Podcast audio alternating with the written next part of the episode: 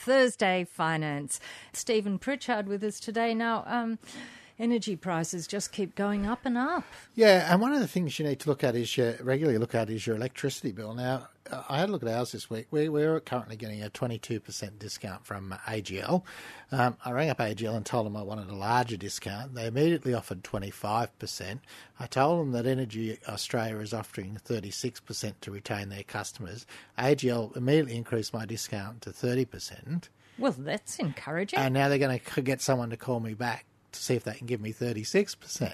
so, you know, you need to go through your electricity bill, ring them up, and tell them you want at least a 30% discount. Can you do that in the middle of your contract?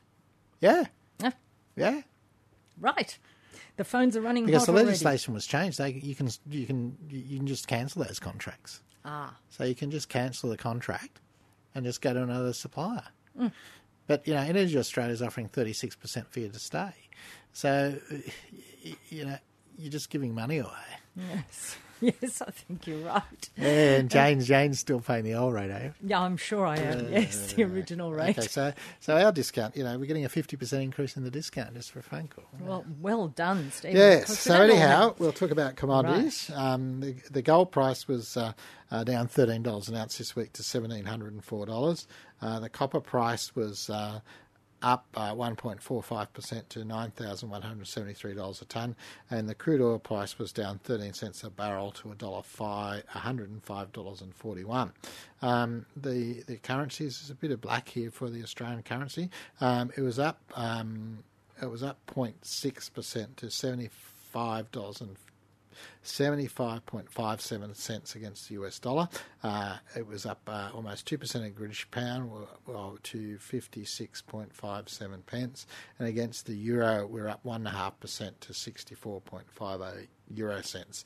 Um, the equities market, um, a bit of a mixed bag around the world. In Australia, we were down uh, 1% on the week, uh, or 66.5 points to 6,130. The S&P 500 was up uh, 13.2 points to 2,733, and the UK index was um, yeah, almost the same as last week, half a point to 7,788 points. Um, um, some local stocks or stocks that local investors are usually very keen on. Um, BHP um, was, was down 64 cents on the week to $33.80. Uh, CBA continues its fall, down another dollar down a dollar 53 on the week to $69.63. Now, if CBA comes out and says they're going to cut their dividend, I think you're going to see a, a dramatic fall in the CBA price. Because what's holding it up at the moment is the, the, the, the dividend, and you know they they've got to spend more on compliance costs. They've got to employ an eight hundred staff. You can see their profit margins are going to have to be cut. So I would I wouldn't be surprised if you see a fall in the uh, cutting the CBA dividend at some stage, um, and. Um, NIB was down 59 cents on the week to $5.27, and uh, Telstra you know, continued its uh, fall to uh, down, I think it's seven year low. It got to a seven year low in the last week again. Yes. Further further lows from last Further week. low. Mhm. Yeah, $2.78, so it's down uh, 10 cents on last week. So poor old Telstra. I think. I think you know the biggest issue in Telstra is that the, you've got someone whose background is insurance running a telco company. It, you know, it just amazes me. It Mm. amazes me. And um, down at uh, the pet, the petrol Bowser, um, this long weekend coming up in a couple of weeks. Oh, do you think that's to blame for the ri- well, well, it's actually it's prices? gone up this week. Yeah, it's it gone has down, gone up. gone down, down now. Gone down? Yeah, so you know what it says. Uh, one one cent a litre to a dollar forty three. Newcastle, Sydney, a dollar forty a litre, which is down two point seven cents on last week. Uh, the diesel price in Newcastle was a dollar forty eight, which was up three cents, and Sydney a dollar forty seven, which was up four cents. So the long weekend's what three weeks ago? Yeah, Two weeks. Something like that. Yeah, so we'll see what happens We there. will see what happens. Thursday Finance and our time to look at the market. Our market update with Henry Jennings, senior commentator with the Marcus Today financial newsletter. Over to you, Stephen Pritchard. We're back, Henry. We're back, Stephen. Back. Roaring to We're back. We're back. So, Yes. uh, so Healthscope, uh, the board's decided to uh, reject the both takeover offers. Uh, This was a Sir Humphrey moment. This was one of those moments when you say that's very courageous, Minister. Um, Healthscope um, not only rejected uh, the overtures of um, of their bidders, um, that's two of them, um, but they also issued a profit downgrade, which does kind of lead to being very, very courageous. Um, mm-hmm. So, um, yeah, I'm not sure how this one is going to end, but at the moment, I'm not sure it's, um, you know, I'm not sure it's going to be particularly good for Healthscope. They've certainly got to prove that they can turn uh, the company around. It's been suffering, and the profit downgrade did show that it had been suffering. Of course, they've got the big Northern Beaches Hospital opening uh, in October, so there's a lot riding on that. Um, but there'll be a lot of investment bankers, I would imagine, poring over Healthscope at the moment in trying to break the property side from the um, from the hospital running side, a bit like Bunnings do with their property trust. So um, that would get the debt down considerably. But you know, turning away two bidders at higher prices and doing a profit downgrade is very courageous, Minister. Unless they think they're going to make a lot of money out the Northern Beach as private hospital. Well, exactly. Well, I'd like to think so, but you never know. Mm. We'll see. Must need a lot of sick people up there. Anyhow, uh, yes. uh, Santos has also rejected the proposal from Harbour Capital. Um, yes, and uh, another courageous move um, as well. Um, Santos has knocked back um, the Harbour Energy proposal. Now, this, uh, I think, is about the um, the sixth uh, bid that Harbour Energy uh, put against themselves. So they actually had a bidding war against themselves, uh, and Santos board rejected the, fir- the the last one. It was worth, I guess, you know, six dollars ninety-seven bucks. Um, if if Santos had gone ahead with all the um, all the hedging programs that Harbour had put in place, but certainly Santos think that they can do better going it alone. Obviously, the oil price being where it is helps.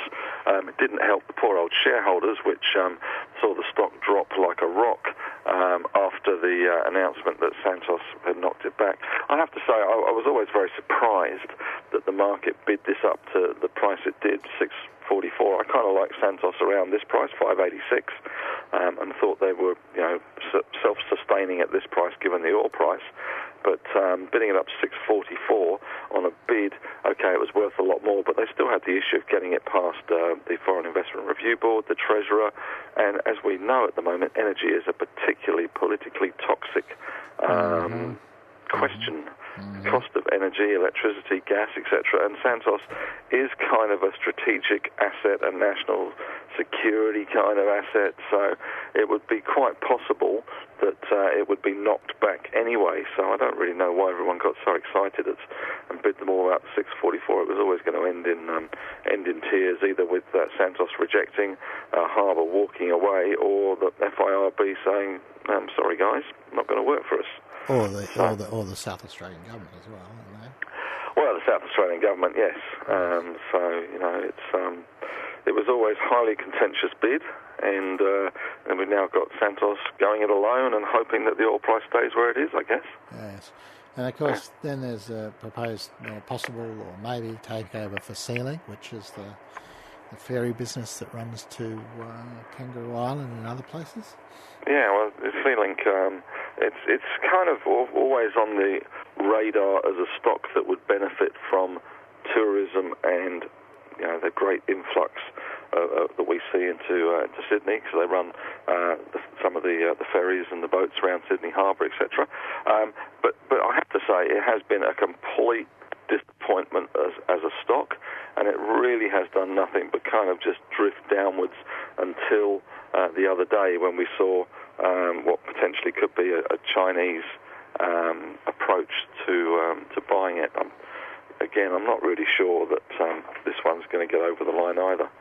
Um, yeah, we shall see. But um, at the moment, there's a certain amount of frosty relations between um, Australia and, and China, um, and I'm not sure that um, the FIRB is going to really give them the all clear on this one. But who knows? Who knows?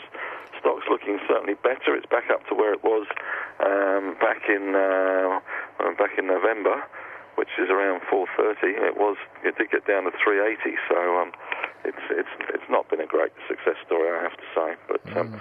some hope for shareholders on the horizon, at least. Yeah, so we'll just come back in a minute and talk about uh, Sure. Sirtex, which is another Oh, another, Chinese another bid. bid, yes.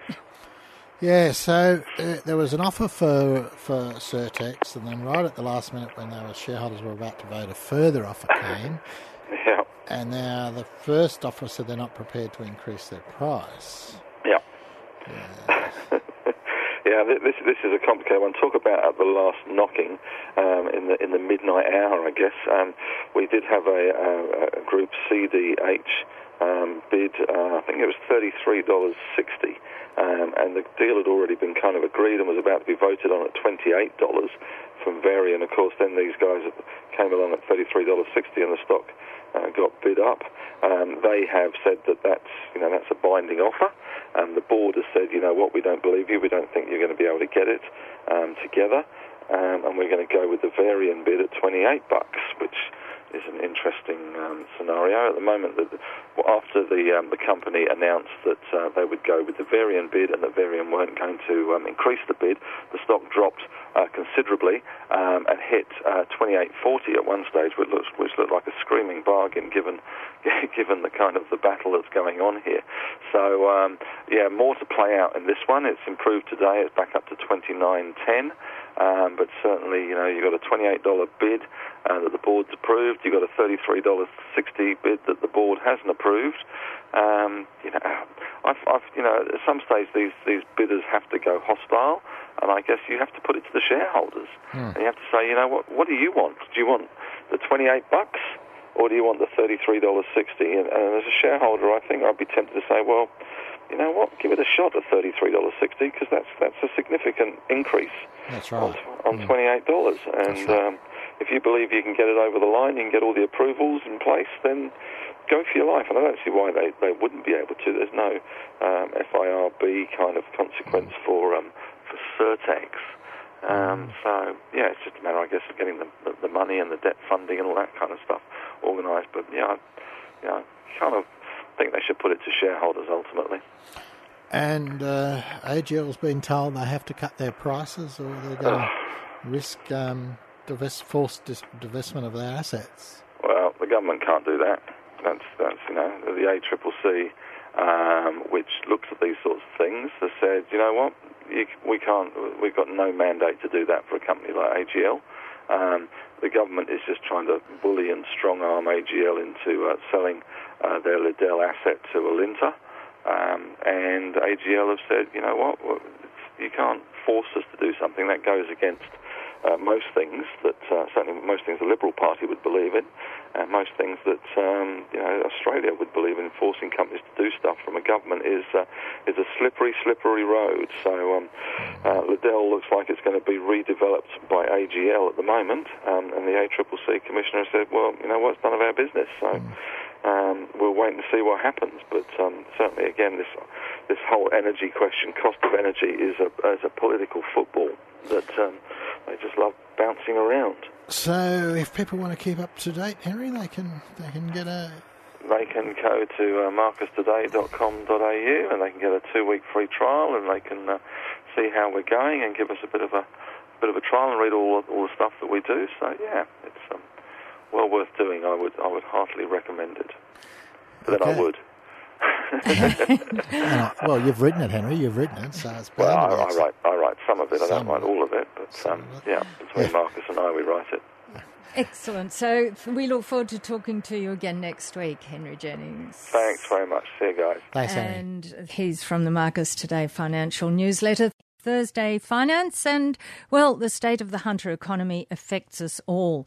And we're joined now, Stephen Pritchard, by Dr. Anthea Bill, who is lead economist at the Hunter Research Foundation Centre at the University of Newcastle. Stephen, over to you. So, Anthea, the, the Hunter the Hunter Research Foundation does a lot of research on the local economy, and uh, and I know it does um, breakfast presentations and supplies information, statistics to a lot of uh, business houses around town. So, I thought we'd just talk about a few things that might be applicable to, to our listeners.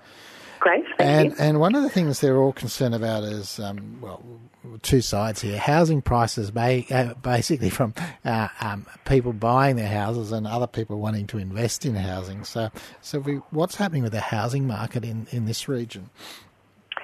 Well, well, over a long term, we take a long term perspective. It's been travelling really well, um, particularly within Newcastle and Lake Macquarie since 2012, and that kind of times in with the Reserve Bank lowering its official um, interest rate over that period. And so we've seen growth in the Sydney market over that period, but we've seen really strong growth in the Hunter and um, Newcastle and Lake Macquarie are looking at you know around 50% price rises over that period. Um, the Hunter overall has had around about 30% or a bit higher, um, tracking now in, in March 2018. That's the latest data that we've got.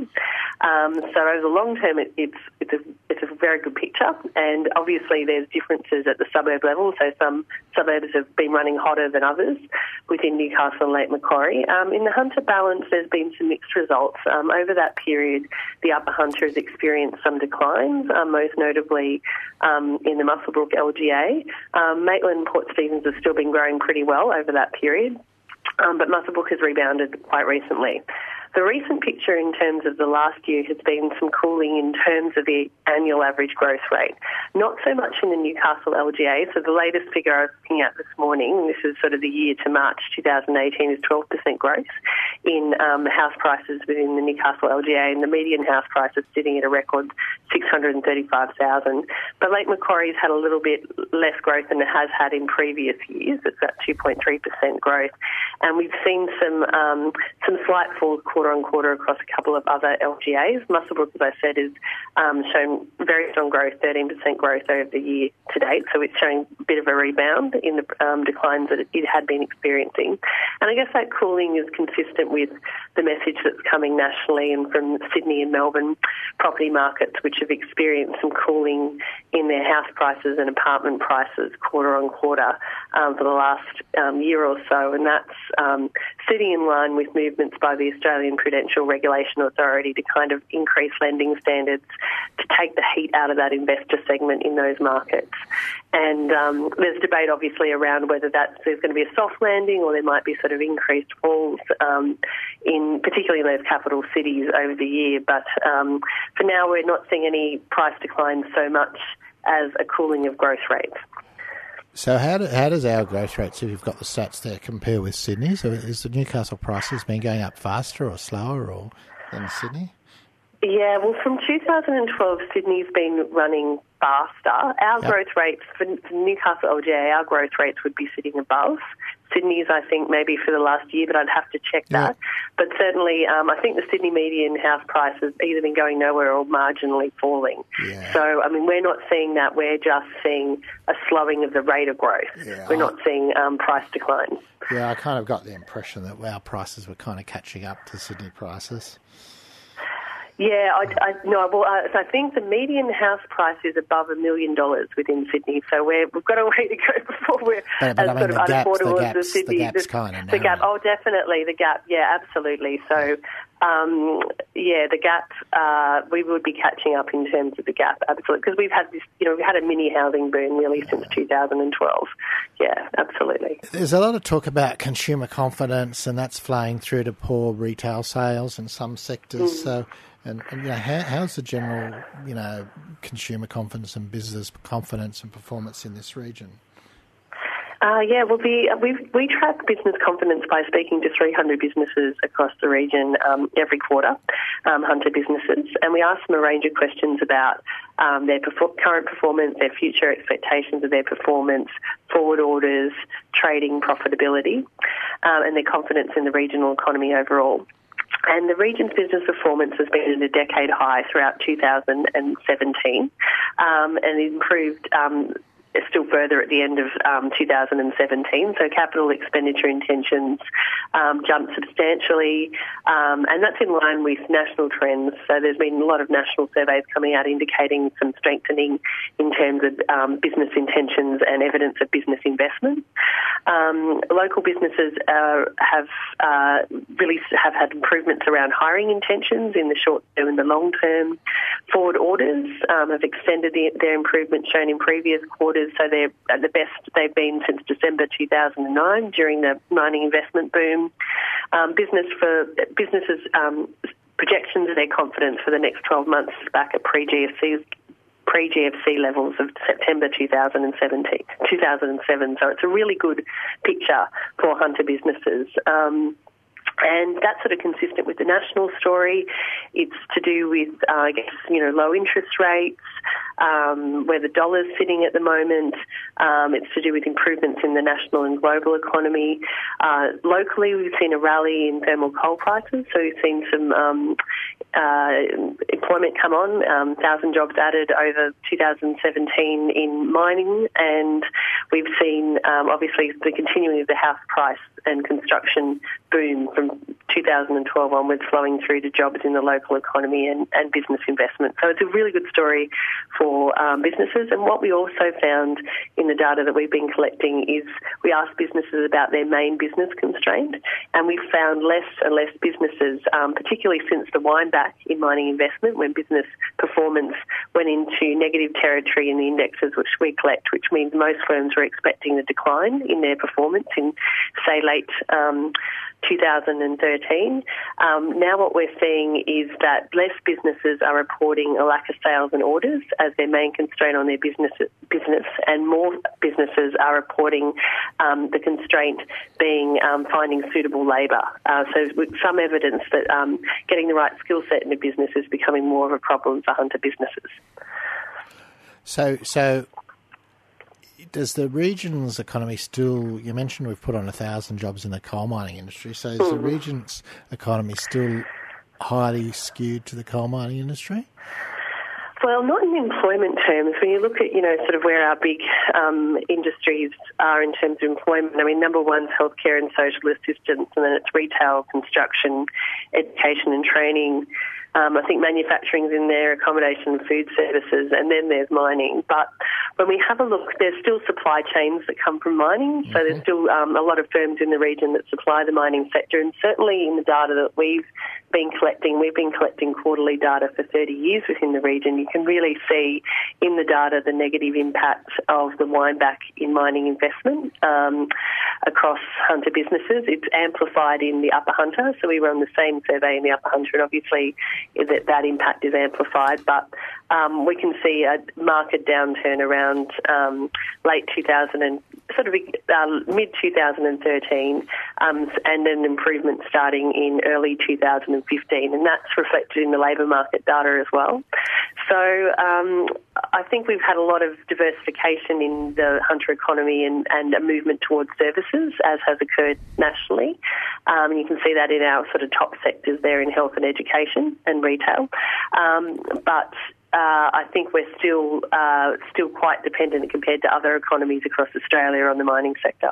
So one of the things that or our clients are concerned about, or they, or everyone seems to be concerned about, is is housing affordability and kind of linked to that to mortgage stress. And then we've got the, yeah. and it's already good for the prices to go up if you already own the house. So how's that affecting people who are trying to buy a house? And absolutely, yeah, absolutely. And we've actually got a um, index that we um, compile in-house on first home buyer affordability within the region. So it's a unique index for the region, and we have a look at changes in median house prices. We have a look at changes in interest rates.